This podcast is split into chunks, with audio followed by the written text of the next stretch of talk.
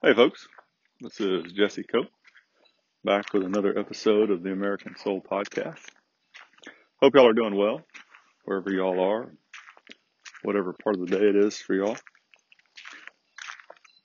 Appreciate you joining me, giving me a little bit of your time as always. And for those of y'all that continue to spread the word about the podcast to others and help it to grow, thank you. Um, humbled by it, grateful for it, and we'll continue to try and do a little better, hopefully, each time, or at least as time goes on. We're going to take one of our little walks. Lots of people here today, but nobody outside on the road, so we'll see. They might come out. Got a little rain, much needed recently. Sadly, I can't tell you how much because the cap on the bottom of the rain gauge came loose and all of the water leaked out, which was fun. But the garden looks like it got some much needed attention. So we'll see. Uh, here come partial flock of turkeys. Always entertaining. All right, so we're going to talk today uh, about something that I don't feel like I hammer enough, and maybe I will start to try and do that a little bit more but it is relativism. I'm not sure that there's probably a better word for it, but that's the one that always pops into my mind. And that is comparing ourselves or our situation to others instead of to the standard. Uh, for Christians, that standard has to be Jesus Christ. And as a Christian nation, therefore, one founded on the teachings of Christ as America was, absolutely. Those values have to be the teachings, the commands of Jesus Christ. And so, but what we get into often is, it, and it, it kind of, it goes two different ways.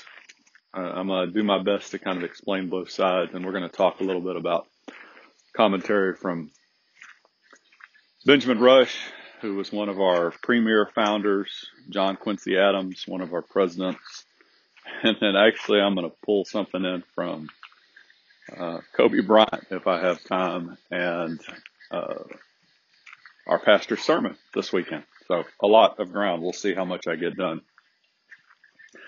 So the two sides really, we have a tendency to do one of two things. I, I feel like both individually and as a nation. One of them is to look at a situation where we have not met the standard and say, oh, I'm just an absolute failure. Uh, my life is a waste. I don't know why I keep trying. I, I should just, you know, might as well just give up, right? That's on the one side. On the other side, we don't meet the standard and we go to, oh, that's okay. That's why God gives us grace. I don't really need to try and meet the standard. And look, I, it could be a lot worse, right? I could be like so and so, like that guy over there, or huh, we're not that bad. I mean, we could be like that school, you know, that school down the road or that community, or at least we don't live in that state. You get the idea. So I feel like those are, are the two sides that we really tend to and, and interestingly enough, I feel like we're doing a pretty good job of, of hitting both of those today in America, neither of which is good when we really kind of need to be more in the middle, in the center. So let me start with a, let me start with the first one uh, for no particular reason. This idea that oh, I don't even know why I try. I just keep failing. I'm just a utter failure. No point in, in trying in continuing. And so Benjamin Rush, who was really, I mean, just one of our outstanding founders. Uh, he was known as the father of American medicine and I, I think probably unarguably the premier physician in that in that time and during the American Revolution. And we can spend a lot. We have spent time on him. We can spend a ton of time on him. Really, just kind of scratching the surface. But this quote, you know, medicine was so primitive then relative to what we have today. And even still, when you choose that as your profession, doctor, nurse, whatever it is, any, any medical field, you're inevitably going to have failures. It just, you're going to lose patients. You're going to lose people. It just kind of comes with the territory. It's like being in the military. You're, you're not going to be in the military without losing men. It just, you kind of have to know that going in and, and, and mentally deal with that. And so on one of these occasions, this is a section from a letter, and I'm I'm going to use the the Founder's Bible today, and I'm also going to use America's God and Country Encyclopedia uh, to pull some of these. So Frank or Benjamin Rush wrote to one of his friends, upon my complaining, or he was talking about speaking with one of his friends, upon my complaining of my inability to save life where I was most anxious to do it. He, a minister friend, said, Oh, doctor, there is an awful decree against the certainty of your profession, and that is, it is appointed for all men once to die. Hebrews 9:27. Upon my complaining at another time of the abortive issue of many of my plans for promoting the happiness of my fellow citizens, he said, don't be uneasy upon that account. Our Savior will say at the day of judgment, Well done, thou faithful, not thou successful servant. Matthew 25 verse 21. Let this comfort you under all your disappointments. If you have been faithful, it will be enough. And the Matthew 25, it's the story of the tenants, the, I mean the talents from Jesus. He gave three men money, this rich landowner, and went away. And two of them were real faithful with what he gave them and, and worked and increased it. One of them was not. But to the two that were good, he said, the master said, well done, good and faithful slave. You were faithful with a few things. I will put you in charge of many things. Enter into the joy of your master. And what this minister friend of Rush was saying is, it's not a matter of whether you're successful or not. The point, you're gonna fail. You've chosen this profession, he was saying, as a doctor. It's inevitable. You're gonna lose patients. Your job is to continue to try, continue to strive for that standard and, and just do the best you can, striving for that standard, not do the best you can and just sit back on your laurels, but do the best you can striving for that standard. Because what God's going to say one day to you individually talking to y'all, my audience now generically as well as the country, is well done, good and faithful servant, not, not necessarily successful because we're going to fail, right? I actually was having a conversation uh, with my father, who thankfully I have that kind of relationship where we can have these kind of conversations. And I made the comment that I, I hammer a lot of this stuff. And one of the things I hammer is uh, often LGBTQ relationships, divorce, adultery. But I don't mention very often, folks, there's, there's forgiveness for those things. Absolutely. And, and, and really I need to clarify when I'm talking about divorce, I'm talking about no fault divorce, right? Because there are some situations where divorce is the better option. Um, Jesus Christ in particular left us one as far as sexual immorality. But either way, there's forgiveness at the foot of, of the cross at Jesus Christ. But that doesn't give us a, an excuse to just keep doing what we want to do. So I, I fail a ton, folks. I've failed horribly in the past. I continue to fail. Hopefully, though, the point is you fail a little bit less and less. You have to keep striving for that. You have to hope that you are a better Christian, a better servant at age 40 than you were at 20 or at age 60 than you were at 40, or at age 80 than you were at 60. You can't sit back. And this is kind of the flip side of the coin. I didn't really intend to get here yet. I'll come back to it, but you, you can't just sit back and say, oh, yeah, I failed. That's too bad. Oh well. You have to keep striving for that. But let me get back to the, the first side of the coin again, which is thinking that you failed and just there's nothing you can do right. So this letter from Rush, right? he his friend was telling him, your job is just to obey, right? And so I'm going to pull in Kobe Bryant here. There's a video you can go find it out there, and he's been interviewed. This is after his career, after his success, and the interviewer asked him, "How did you avoid failure?" And he kind of laughs and he says, "Failure, failure doesn't exist." And of course, this shocks the audience and the interviewer. And the interviewer asks, well, you know, what if, what if you had done all these things, but you had no championships? And he said, well, I would be really disappointed, but the only way that that's a failure is if I didn't learn from the reasons that I failed in basketball in my career and translate them to my next career because at some point basketball was going to be over and whatever I move into next, business or whatever else, I can take those lessons he said, it's only failure if you fail on Monday and decide not to get up and try again on Tuesday or Wednesday or Thursday. He said, that's failure.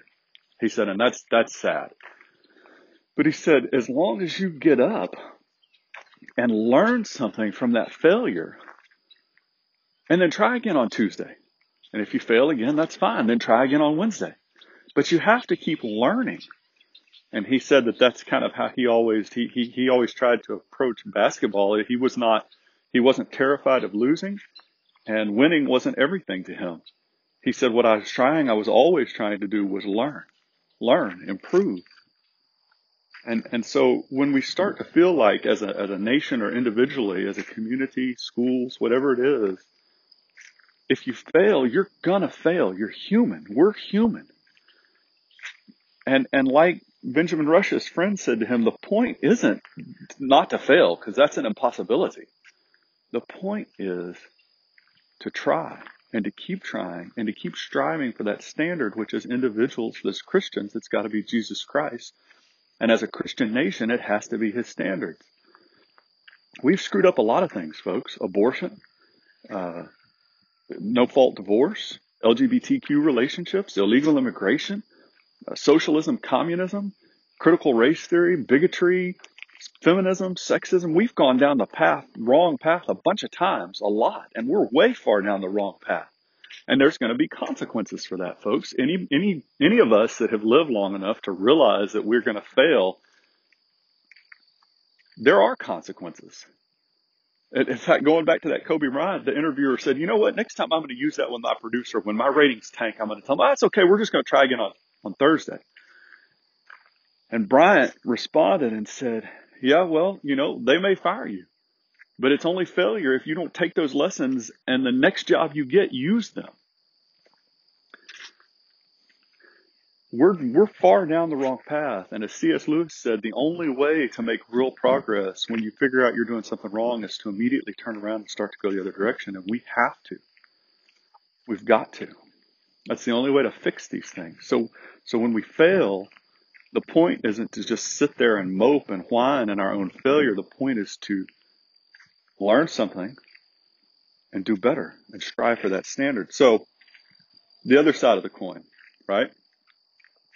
Well, I got one more. I got one more I got to you, and that's from John Quincy Adams, a huge proponent for freeing slaves.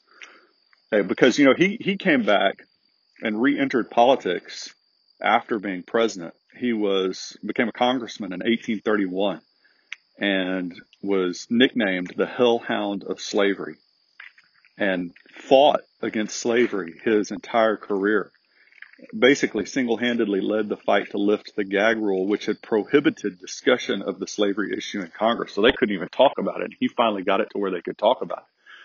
But he had so many failures. He was ostracized by people. They, they just, so many people just hated him because he fought for freeing slaves, for treating, for, for, and here's a great little segue, I guess, for for actually adhering to the standards set forth in our founding documents, which was all men are created equal. It didn't say all men based on color or ethnicity or class. It said all men are created by God, by their creator, endowed with certain unalienable rights. All men. And so he was, he acknowledged that we had messed up and we were, were failing to meet the standard as a Christian nation, God's standard, and we had to get to it, right? So he was asked why he never got so discouraged or depressed over championing, championing freeing slaves. I think it was a, I've read a couple different accounts of this. I think it was a reporter at the time. I don't remember. It was toward the end of his career and, and his life. And he said his, his reply was longer than this, but this is the best part to me. Duty is ours. Results are God's. Duty is ours. Results are God's. Which really kind of goes along with the minister's, Benjamin Rush's friend, saying, look, you, you're, you're, you're going to hear well done, good and faithful servant, not well done, good and successful servant. We have a duty to do what we're supposed to and let God handle the rest there. So on the flip side, right? So we talk about when you just sit there, you can't just wallow in your own failure, right? You're not, you're not a failure unless you quit trying, quit learning. On the other side, we use as an excuse to say, oh, I'm going to fail all the time. So that means I get to do whatever I want to do. Or I'm not as bad as that other school or that other person. No, that's not, that's not the point. That's a horrible attitude. Just because your school or your community or your state or your whatever isn't as bad as the one down the road, or you're not as bad as the, the man or the woman down the road, that doesn't mean you get to sit back and take it easy because you, the job of a Christian is to compare themselves to Jesus Christ. And I guarantee you, without knowing you at all, you're not meeting that standard 100% because nobody does. I don't. I know I'm not there. Now, don't misunderstand. I, this, the idea that all men and women are equally good and bad is total fairy tale. That is not from the Bible. That is not true.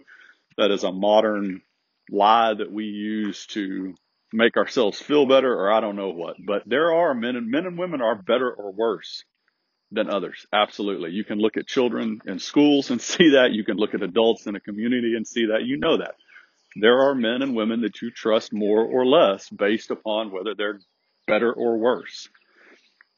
But the idea that you can just sit back and say, oh, well, at least we're not that bad. No. Do you have something wrong in your life? Okay. Well, it's got to be addressed. Is there something not right in the school? And I'm not necessarily saying whether you're following all the laws. I'm, I'm saying, are you doing something wrong that's hurting the children in the school, the families in the community, the, the communities in the state, the nation? If we're not meeting those standards, then we have work to do. And I'm almost done, folks, because I'm just about at the edge. I'm pushing it already. But I had to pull in my my pastor this weekend, as has happened quite a few times recently for those of y'all that have been listening to the podcast.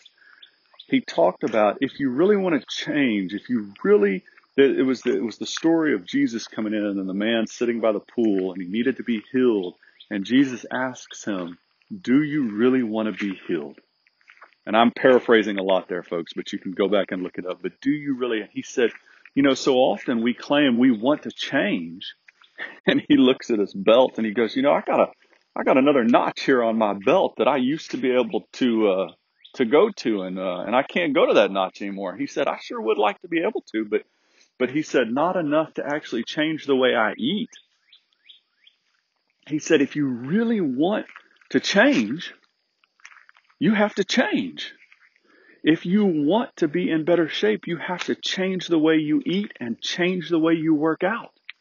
If you want to be more educated, you have to study harder. You have to work harder. If you want to be better at your secular job, you have to spend more time learning how to be better at that job. If you want a better marriage, you actually have to work at that marriage.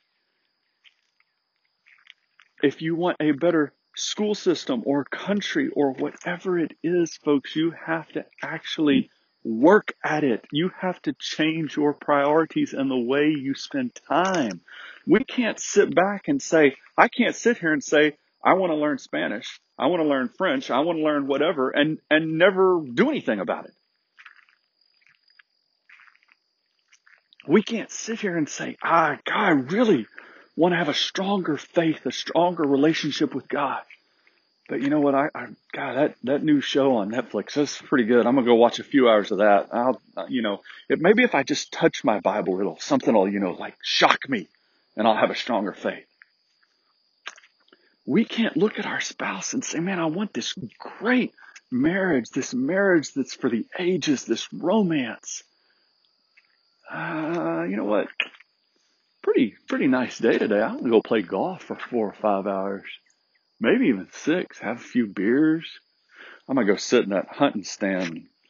Yeah, eight hours. Yeah, that's a good idea. But you know, maybe if I just give my wife a high five on the way past or smile at her real nicer. Man, if I put away three or four dishes, that ought to do the trick. It doesn't work that way. And yet we do it. We do it. So, all of that wrapped up, folks, is we've got a lot of issues in this country. We haven't failed yet because we still have the opportunity to turn back to God as a nation and as individuals, right? The only way we fail is if we just quit trying. But at the same time, we can't look and say, well, at least we're not Iran. I mean, good Lord, that, that's, if that's our goal, then God have mercy on us because that's pretty pathetic we can't look at the community down the road or the school down the road or the marriage down the street and say, oh man, at least I'm not them. That's just sad. That's, that's as bad as just saying that you're a total failure. So we have the opportunity to change. The question is, as my pastor said this weekend, are we going to?